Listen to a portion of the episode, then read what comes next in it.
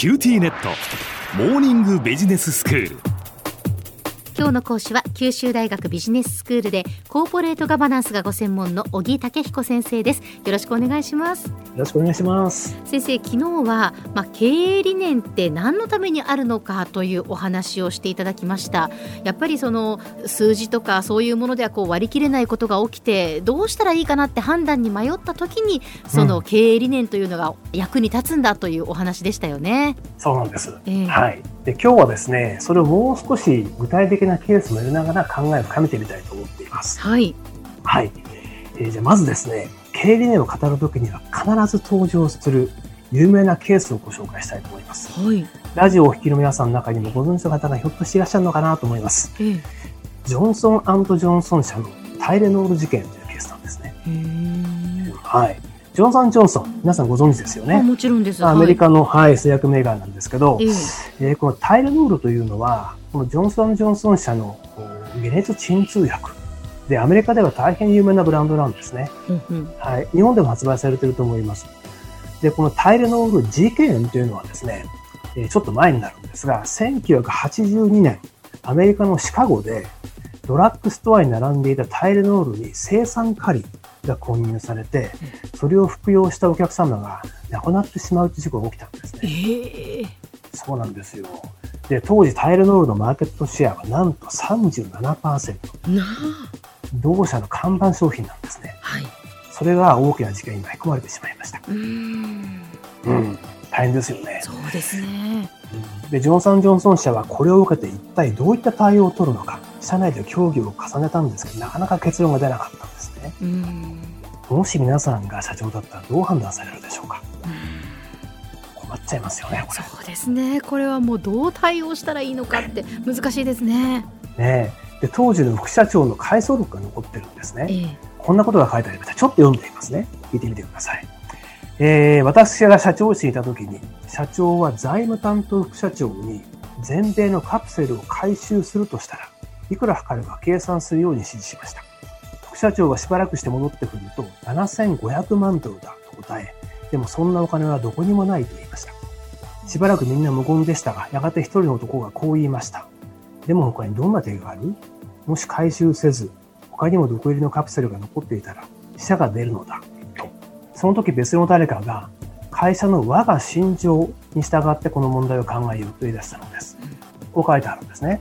今出てきました我が心情、これ英語ではクレドーっていうらしいんですけど、ええ、これが同社の経営理念なんですね。はいはい。はい。で、この我が心情はですね、えー、同社のホームページにも掲載されています。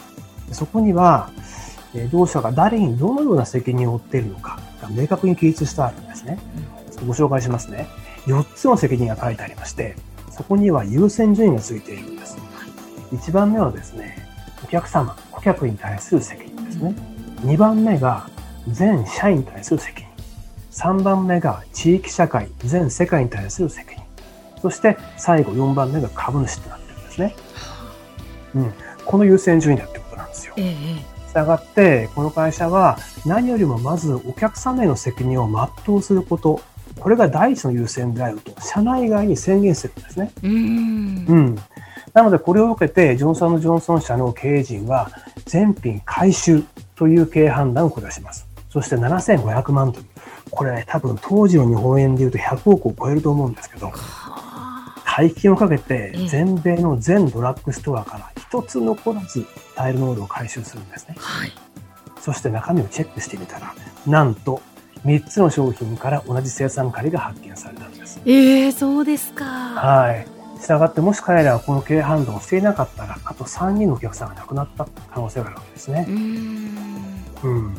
で、このジョンソン・ジョンソン社の経営判断は、お客様から大変な指示を受けました。はい、彼らが回収した後すぐですね、えー、安全な包装に切り替えるんです。1回で負けると分かっちゃうよ。はい。で、それに切り替えた商品を再投入します、市場に。一時7%まで落ちてしまったマーケットシェアだったんですが、3年取り返すんですね。ああ、すごいですね。うん、すごいです。はい。で、このケースは我々に何を示すのか。うん。はい。そこがあの今日僕がやりたいことなんですね。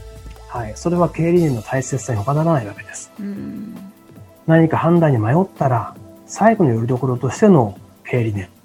それに立ち戻ることがいかに大事か。ということをこのケースは示していると思います。うんこれはあの企業経営の観点から言うと、経営理念に反するものは、どんなに儲かっても行わないことになってきます。うん同時に経営理念を守ろうとすると、損失を厭わないということになってくるんですね。ええええもし、ジョンソンジョンソン社が、当時の経営陣が違った判断をしていたら、それは彼らの経営理念である我が心情の否定になってしまいます。うんそれは言葉を変えますと、同社の本質を損なうことと言っても過言ではないと私は思います。うんうん。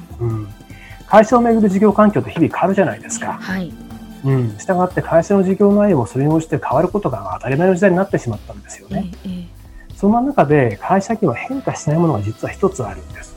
何でしょうそれが経営理念なんですね。ああそうですねうん。事業は変わっても経営理念は変わらないわけです。私はあの大学でビジネススクールに加えてこれから就活を迎える学部生にも講義をしているんですけど、彼に最近こんなこと言ってるんですね。会社の経営よく調べようと。うんでそこに自分が共感できるかをよく考えてくださいって言ってるんですね。経営理念に共感ができれば、入社した後、仮に会社の事業内容が変化しても、きっと彼らは充実した社会人人生を送れるんじゃないかなと思ってるからなんですね。ああそうですね。で、はいやはりその会社の、まあ、経営理念というのはあのきちんとその会社のこうホームページに掲載されていたり調べればきちんと分かるような状態にしてありますよね。そうなんです。ええはい。なので、会社の事業は変わっても経営理念は変わらない。うんまあ、そういった意味で、経営理念っていうのは会社の DNA と言っても良いと思います。はい。では先生今日のまとめをお願いいたします。はい、えー、昨日今日と経営理念について考えてきました。皆さんの会社の経営理念とご自身の仕事との関係を改めて見つめる機会になれば幸いです。今日の講師は九州大学ビジネススクールでコーポレートガバナンスがご専門の小木武彦先生でした。どうもありがとうございました。ありがとうございました。さて QT ネットモーニングビジネススクールはブログからポッドキャストでもお聞きいただけます過去に放送したものも遡って聞くことができます QT ネットモーニングビジネススクールで検索してください QT ネットモーニングビジネススクール。お相手は小浜もとこでした。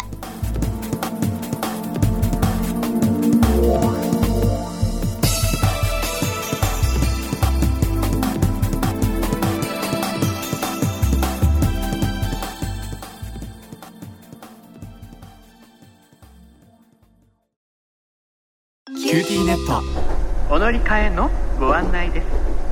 毎月のスマホ代が高いと思われているお客様 QT モバイルにお乗り換えください。あなた乗り換えるわよ。お父さん早く。乗り換えるなら今格安スマホの QT モバイル